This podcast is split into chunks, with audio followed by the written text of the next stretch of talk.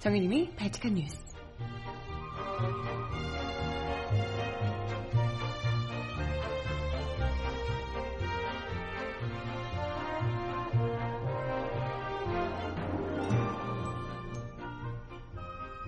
여러분 안녕하세요. 발칙한 뉴스 정혜림입니다. 국세청 TF가 어제 과거 정치적 논란이 빚어졌던 세무조사 62건을 대상으로 한 중간 점검 상황을 공개했는데요. 특히 여기서 눈길을 끄는 것은 지난 2008년에 진행됐던 태광 실업 관련 세무조사 전반 과정에서 중대한 조사권 남용이 있었을 것으로 합리적 의심을 할 수 있다라는 지적이 나온 겁니다. 한편 당시 태광 실업 세무조사와 관련해 가장 주도적인 보도를 해왔던 조선일보는 이 같은 국세청 TF 보도에 TF 어, 발표에 불편한 기색을 드러내고 있네요. 음악 듣고 와서 오늘 이야기 함께 나눠보겠습니다. 첫 곡은요, 바닐라 오코스틱이 부르는 끝이 아닌 것 같아서 듣고 오겠습니다. 신청곡 있으시면 주세요.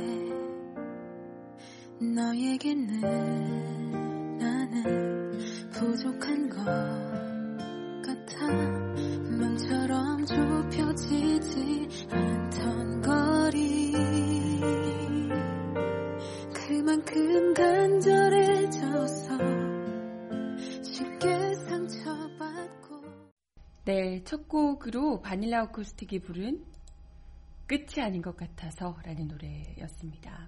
신청곡 잠시 후에 전해드려 보도록 할게요. 어, 날씨 진짜 추워졌어요. 아니, 뭐 추워졌다고 하긴 그렇고, 어, 이미 춥죠. 어디서도 추웠고, 오늘도 춥고, 주말에도 추웠고, 계속해서 점점 더. 이제 그냥 한겨울 같아요, 이미. 예. 뭐 주말에, 주말 전부터, 지난주 후반 때부터 비 내리고 뭐 이렇게 하다 보니까 그 이후부터는 정말 영하권으로 뚝 떨어져서 어제 오늘 다 뭐 영하 5도, 영하 6도, 서울에도 그렇고요. 다른 지역도 어제 눈도 내리고요. 그죠? 뭐 거의 그 전에도 눈 약간 온 날이 있었는데 금요일인가요? 그랬나? 어제는 진짜 좀 눈이 내리는 것처럼 꽤 오더라고요. 물론 뭐 쌓이기까지는 않았지만 네, 아무튼 뭐 진짜 겨울이구나 하는 생각이 11월 21일이니까 오늘이 뭐 그럼직도 합니다.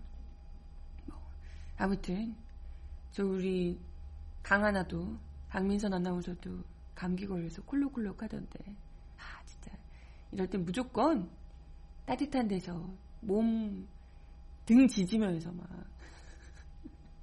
바다 등 지지면서 이렇게 누워가지고 두꺼운 이불 덮고 이렇게 귤 까먹고 만화책이나 봐야 되는데. 그래야 되는데. 아 회사 안 나오고 그래야 되는데.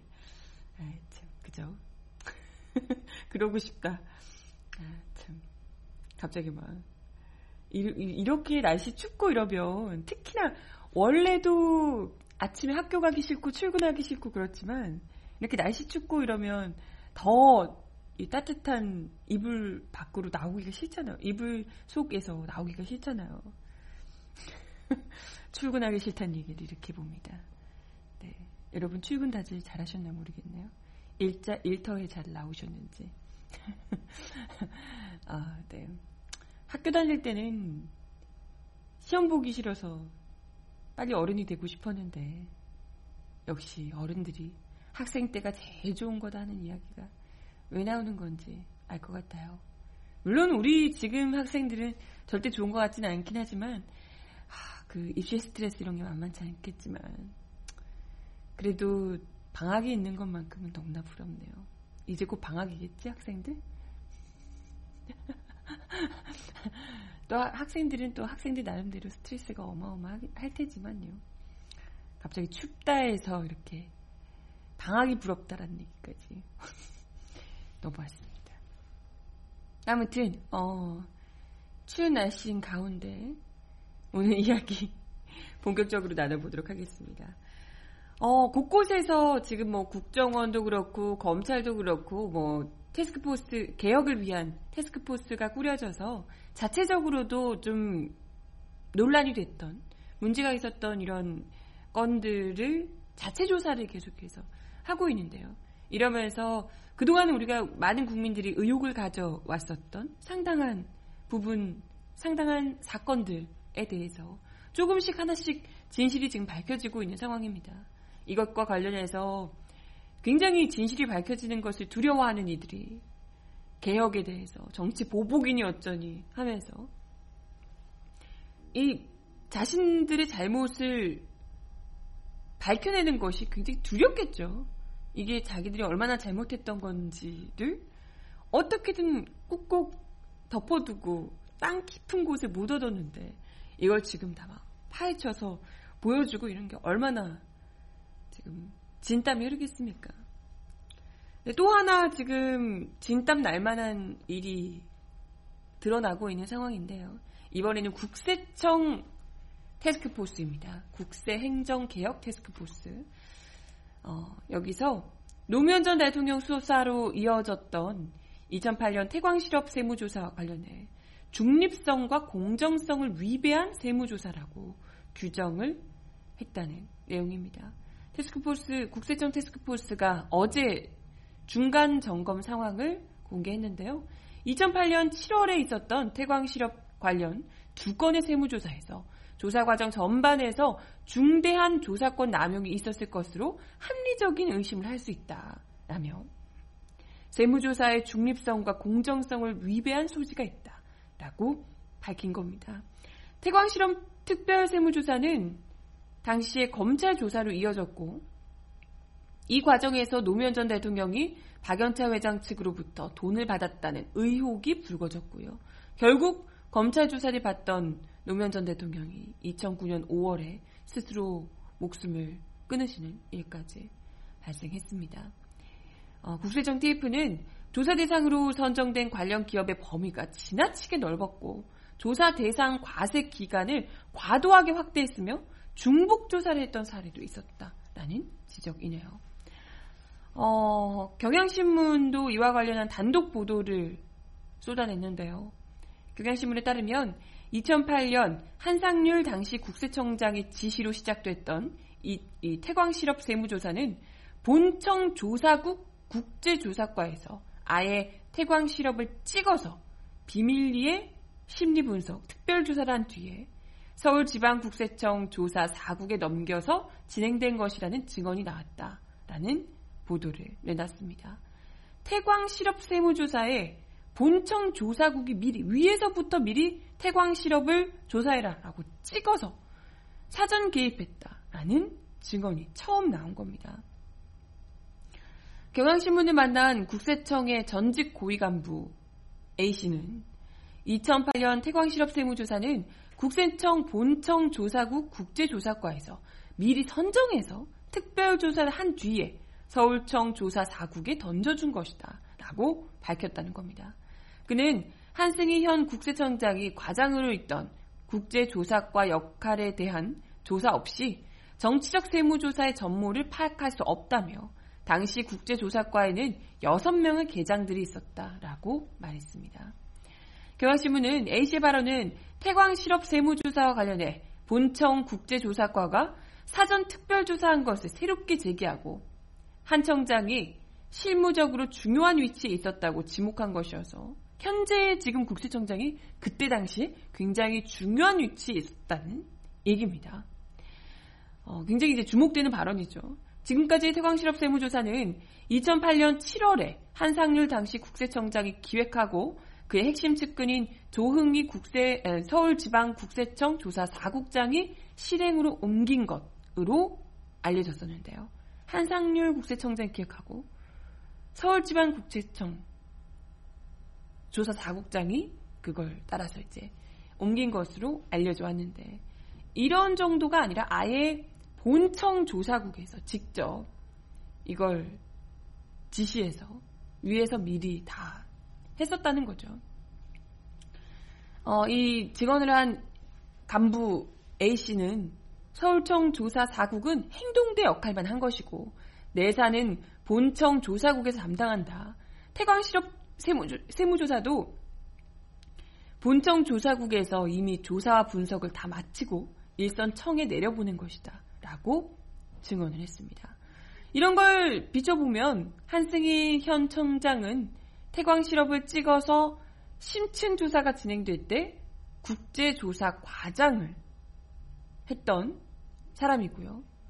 심지어 2008년 7월 서울국세청에서 공식 조사에 착수할 때는 일선청의 세무조사를 지휘하는 조사기획과장이었던 사람이라는 겁니다. 느낌이 딱 오지 않나요? 이렇게 잘해가지고 여기서 너무나 잘해서 혁혁한 공을 세워서 지금 국세청장이 되신 거야. 헉? 그런 건가요? 뭐 일을 다른 일을 굉장히 잘하셨을지는 모르겠지만 이런 어쨌건 이명박근혜 정부를 지나면서 지금 어쨌건 국세청장의 자리에 앉아 계시니까요. 그분을 그 자리까지 올려놔 주었던 것이 어, 어, 이 태광 실업 조사가 많은 공을 차지하지 않았을까 이런 생각이 들기도 하고요. 그죠? 아무튼 이런 태광 실업 세무조사의 정치적 배경과 직권남용 여부를 판단하기 위해서는 한승희 현 청장에 대한 조사가 불가피하다 이런 지적이 나오고 있는 상황입니다. 아무튼 이런 가운데 제가 오프닝에서도 이야기 드렸지만 박연차 게이트 관련해서 당시에 여러 언론들이 거의 뭐 받아쓰다시피 하며 대대적으로 관련한 보도를 했었거든요. 노무현 죽이기에 언론들이 아주 그냥 하이나처럼 물고 뜯고 했었던 거죠. 그때 당시에 가장 앞서, 앞장섰던 신문이 바로 조선일보였는데요. 가장 뭐 주도적으로 나서서 물고 뜯고를 했었습니다. 그 조선일보가 이러한 국세청 자체 TF에 대해서 어떤 반응을 보였을까 궁금하지 않으세요? 어떻게 보면 어, 자신들이 막 보도를 쏟아냈던 부분들이 일종의 좀 잘못된 것이다라는 어떻게 보면 내용이 드러난 거잖아요. 근데 그에 대해서 조선일보가 굉장히 불편한 심기를 드러냈습니다. 뭐라고 하냐면요. 국세청의 적폐청산 기구인 국세행정개혁 TF가 이명박 박근혜 정부에서 실시했던 일부 세무조사만 정치적 세무조사라고 판단하고 김대중 노무현 정부의 세무조사는 문제가 없다고 판단해서 공정성 논란이 제기되고 있다. 라고 주장을 한 겁니다. 음? 아니, 문제를 살펴봤는데, 62건을 살펴봤는데, 문제가 있었던 게 얘네들밖에 없으면, 이게 문제가 있다라고 얘기하는 게 맞는 거잖아요. 그거에서 보수 정부와 진보 정부, 아니, 민주 정부를 나눠서, 여기 세 건 문제가 있다고 했으니까, 문제 없는 곳도 세 건을 잡아서 공평하게 문제가 있다라고 얘기를 했어야 된다는 얘기인가? 이게 대체 무슨 말인가? 어, 여기서 아니 문제가 있는 이건 뭐 진보와 보수를 가리지 않고 문제가 있었던 부분은 문제가 있었다고 얘기를 해야 되는 상황인데도 불구하고 여기서마저도 개혁을 하자고 지금 잘못된 부분들을 바로잡는 과정에서도 진보와 보수를 가려야 가려서 공평하게 해야 된다. 이런 이야기를 하고 있는 것 자체가 아니 그렇게 찔리면 잘못하지 말든가. 잘못 많이 해놓고 그런 결론에 불편하다라고 이야기를 하는 것 자체가 정말 뭐랄까 이거 초딩 마인드, 유치원 유딩 마인드 아니에요? 유딩 마인드. 아무튼 어 국세청 개혁 TF는 김대중 노무현 정부 당시에 진행됐던 다수의 세무조사에 대해서도 재조사를 결정하고 이미 다 조사 중에 있었다는 거죠. 조사 대상에 김대중 정부의 23개 언론사에 대한 세무조사, 노무현 정부의 언론사 세무조사 6건도 다 포함이 돼 있었다는 거예요. 다 포함이 돼 있었고, 하지만 조사를 해봤던 결과 여기서는 지금 문제가 발견되지 않았었던 거죠.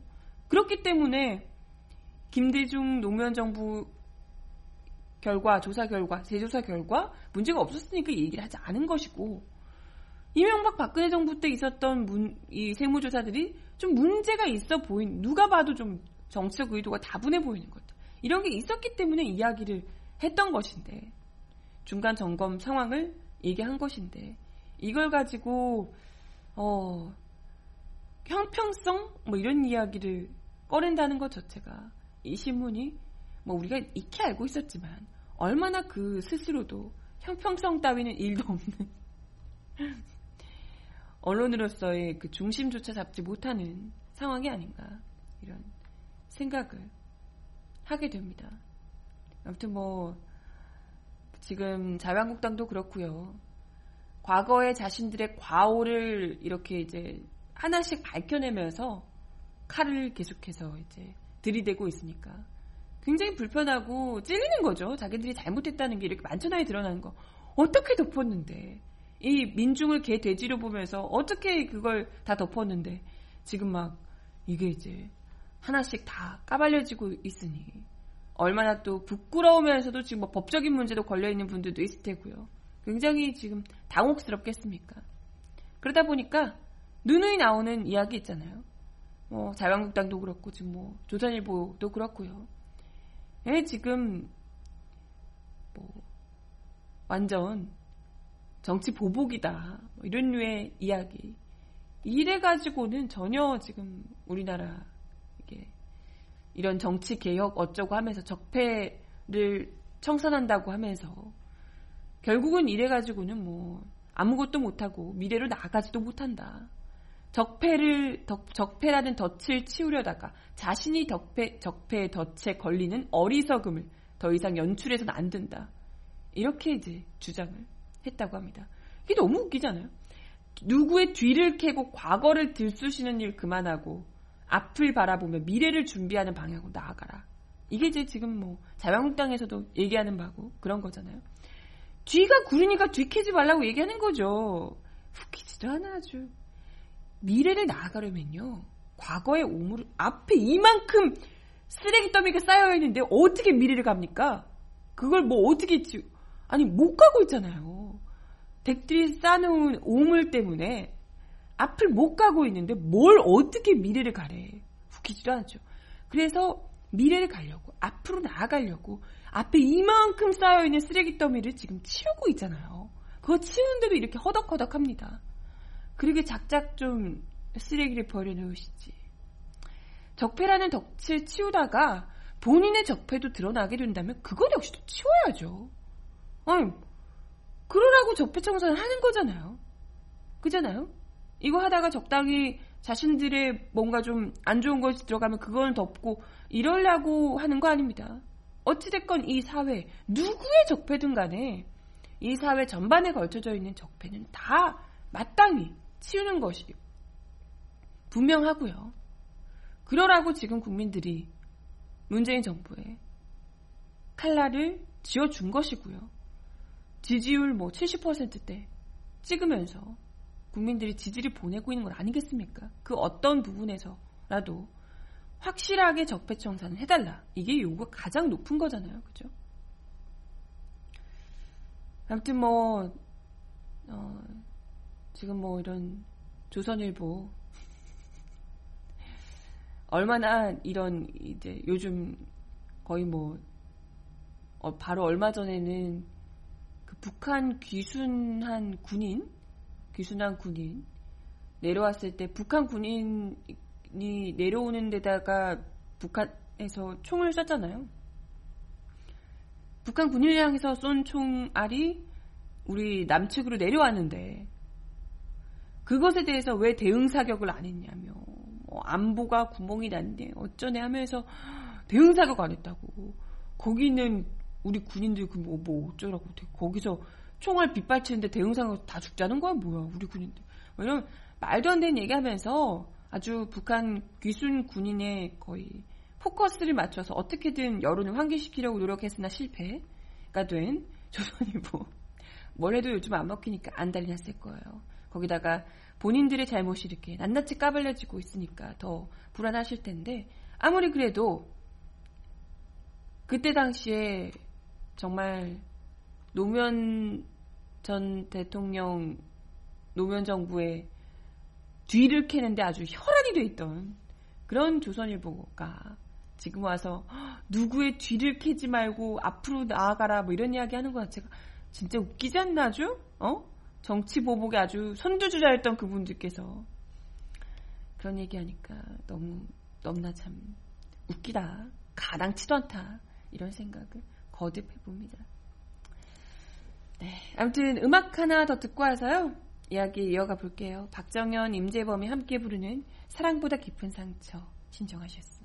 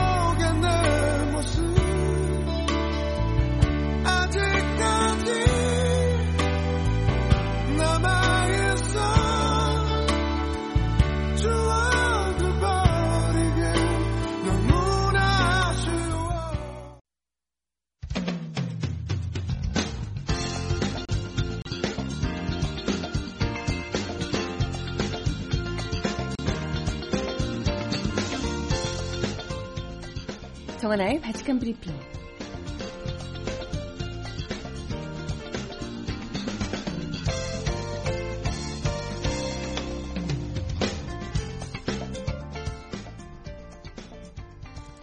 첫 번째 소식입니다. 도널드 트럼프 미국 대통령이 북한을 테러 지원국으로 재지정한다고 발표했습니다. 트럼프 대통령은 현지 시간으로 20일 백악관에서 참모들과 강요 회의에서 이러한 결정은 오래전에 여러 해 전에 이루어졌어야 했다며 이같이 밝혔습니다. 트럼프 대통령은 북한은 핵 초토화로 전 세계를 위협하는 것에 더해 외국 영토에서의 암살 등을 포함한 국제적인 테러리즘을 지원하는 행동을 되풀이했다라며 재지정 이유를 설명했습니다. 그러면서 이 지정은 북한과 관련자들에 대한 추가적 제재와 처벌을 가할 것이며 살인 정권을 고립화하려는 우리의 최대한 압박 작전을 지원할 것이라고 강조했습니다. 그는요, 재무부가 내일 북한에 대해 매우 거대한 추가 제재를 발표, 할 것이며 2주에 걸쳐 이루어지게 될 것이라며 2주가 지나면 제재는 최고 수준이 될 것이라고 강도 높은 대북 추가 제재를 예고했습니다. 트럼프 대통령은 또 북한 정권은 법을 지켜야 한다며 불법적인 핵과 미사일 개발을 중단하고 국제 테러리즘에 대한 모든 지원을 멈춰야 한다고 요구했습니다. 그러면서 우리가 오늘 이 행동을 취하며 멋진 젊은이였던 오토 원비어와 북한의 탄압에 의해 잔인한 일을 겪은 수많은 이들을 생각하게 된다라고 덧붙였습니다. 북한이 이, 아니, 미국이 북한을 테러 지원국으로 다시 지정하는 것은 9년 만의 일인데요. 하지만 북한은 이미 유엔을 비롯한 국제사회의 제재와 미국 등의 독자 제재를 받고 있는 상태라 이번 미국 행정부의 테러 지원국 재지정은 북한에 대한 상징적인 추가 제재 의미가 큰 것으로 풀이가 되고 있습니다. 그러나 트럼프 행정부가 북한을 다시 9년 만에 테러 지원국으로 재지정하는 등 강도 높은 압박을 가함에 따라 북한 문제를 둘러싸고 외교적 해법을 탐색해왔던 한반도 상황은 다시 또 급속히 악화될 것으로 전망됩니다.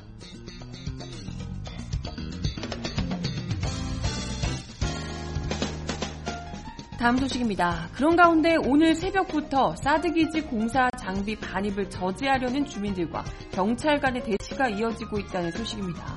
앞서 국방부는 사드 기지의 난방시설 구축 등 공사를 위해 오늘 오늘 새벽 트럭 등 차 50여 대를 동원해 사드 기지로 장비와 자재를 옮길 계획이라고 밝혔습니다.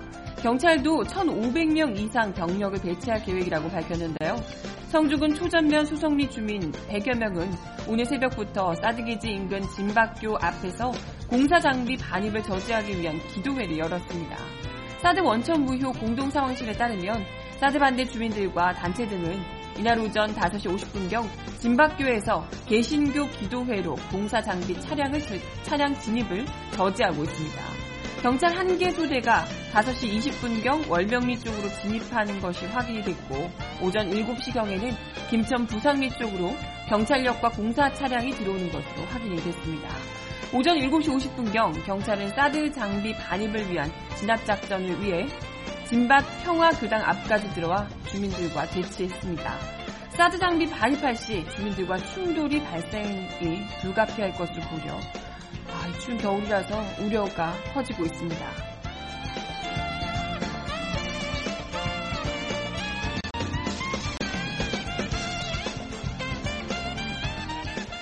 다음 소식입니다. 문재인 대통령이 오늘 홍종학 중소벤처기업부 장관 후보자를 임명합니다. 이에 따라 문재인 정부 출범 후 6개월여 만에 초기 내각이 완성됐는데요.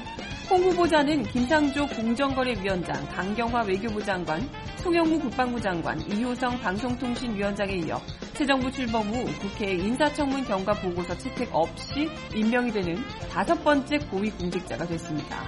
국회 산업통상자원 중소기업 중소벤처기업위원회는 인사청문 경과보고서 청와대 재총부 시한인 전날에도 전체 회의를 열었지만 여야 간 입장차만 확인하고 결국 보고서를 채택하지 못했습니다. 자유한국당 등 야 3당은 홍 후보자 임명을 반대해왔습니다. 홍 후보자는 장관으로 임명된 직후 문 대통령이 주재하는 국무회의에 참석할 예정입니다.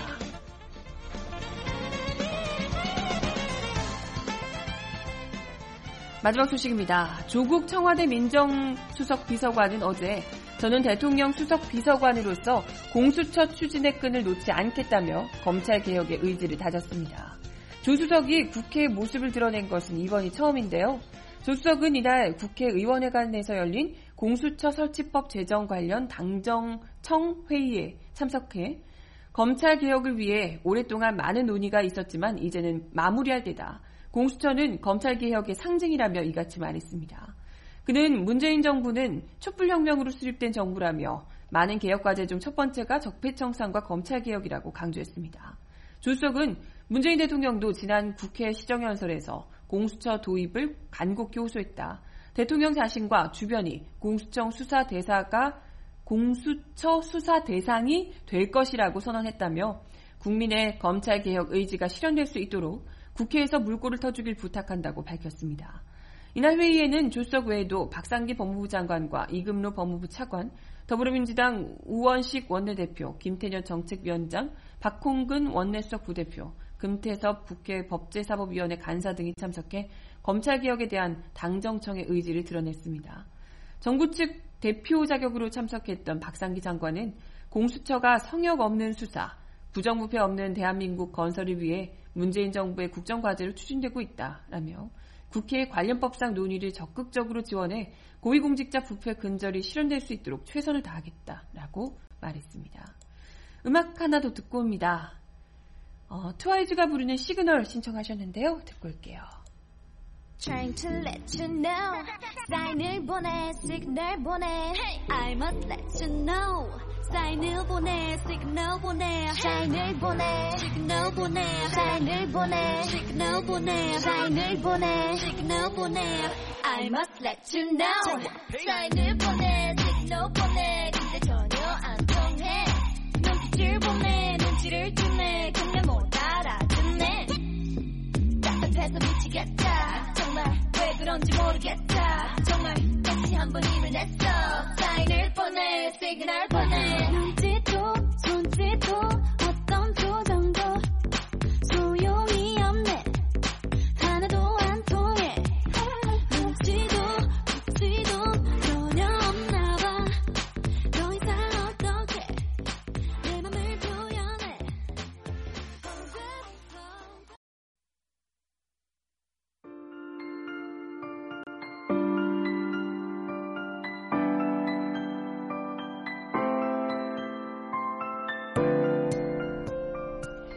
세상 속 가장 필요한 목소리를 전합니다. 여기 이곳 우리가 있어요.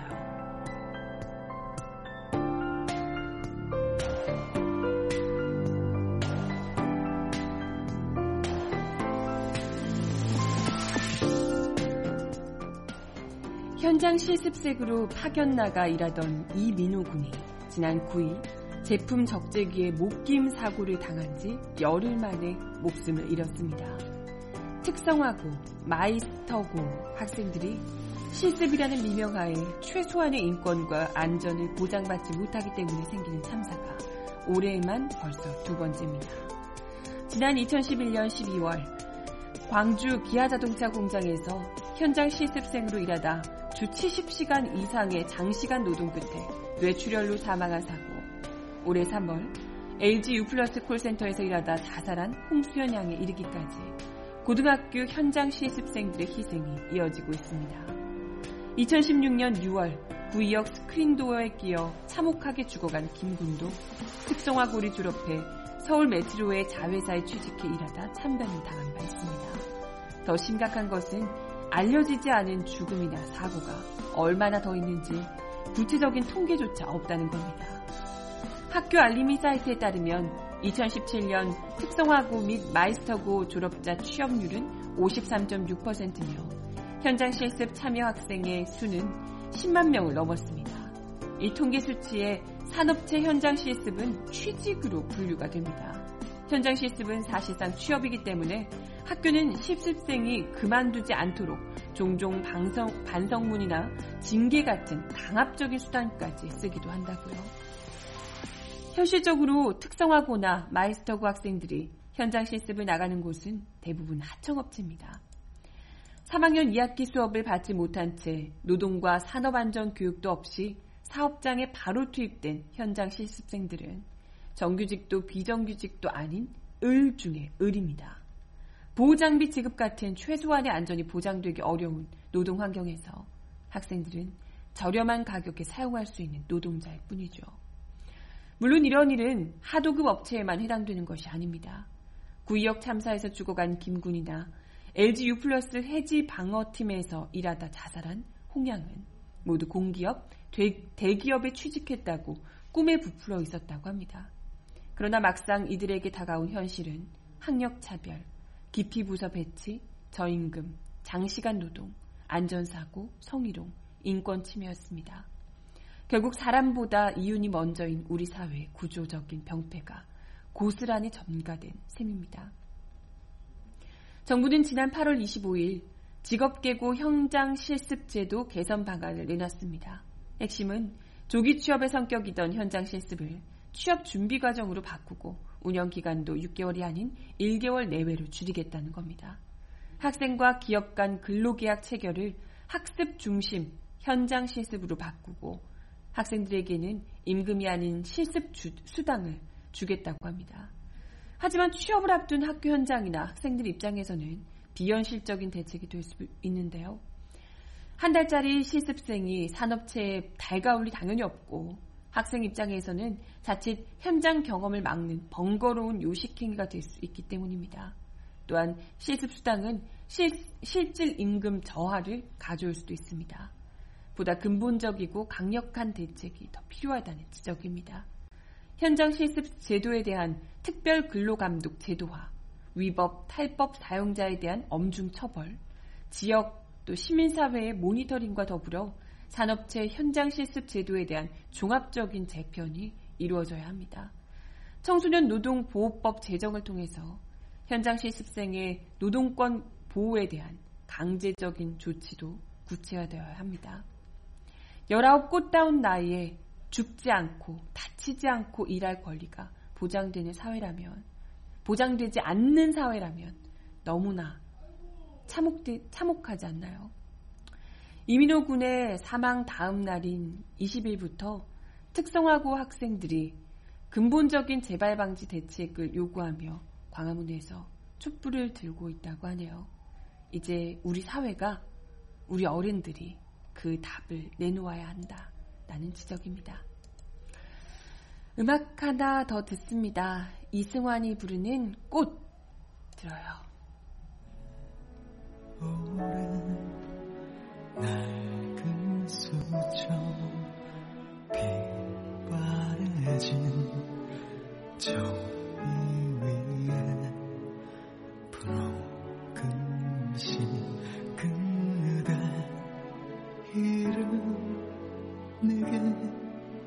남아선 안 돼.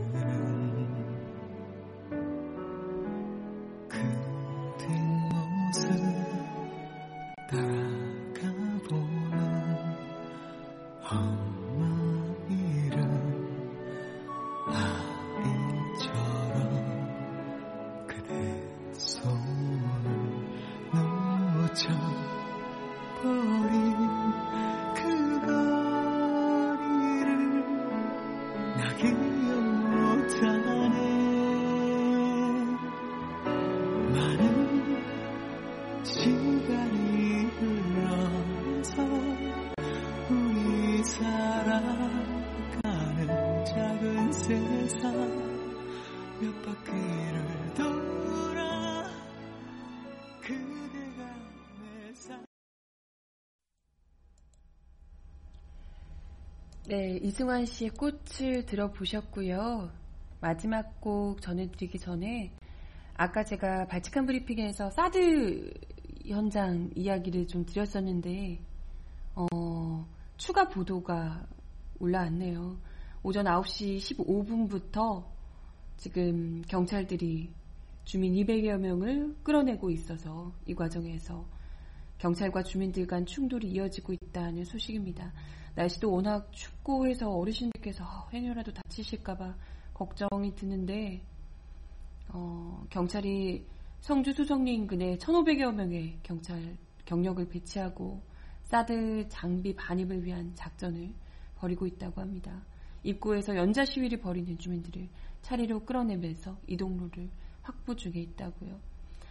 어, 이후에 추가 보도들 민중의 소리에서 올라올 테니까요. 관심 가지고 지켜봐 주시고 아유 사드 얘기 나올 때마다 속이 터지네요. 네, 아무튼 마지막 곡 전해드리면서 이후 보도는 내일 발칙한 뉴스에서 전해드려 보도록 하겠습니다.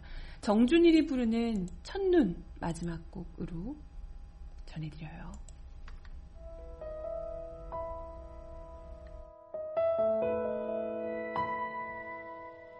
내 맘을 한 번만 만져줘요. 온종일 이렇게 서늘해요. 겨울보다 차가운 하늘 그 아래 내가 서 있으니 눈물도 얼어버릴 듯해 조용히 한 번만 불러줘요. 네, 오늘도 발칙한 뉴스 함께 해주셔서 감사하고요. 날씨 추우니까 감기 조심하시고. 발칙한 뉴스는 내일 10시에 다시 오겠습니다. 여러분, 내일 만나요. 안녕.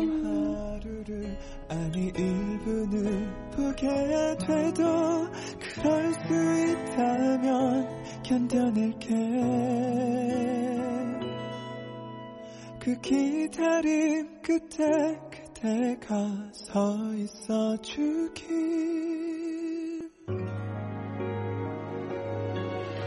내게 그림 같았던 그대와 기억 아주 오래 기다렸던 선물 같은 하루. 긴 시간을 건너서 내게 닿을게. 내 마음에 첫눈이던 그대. 넌 언제나 내게 나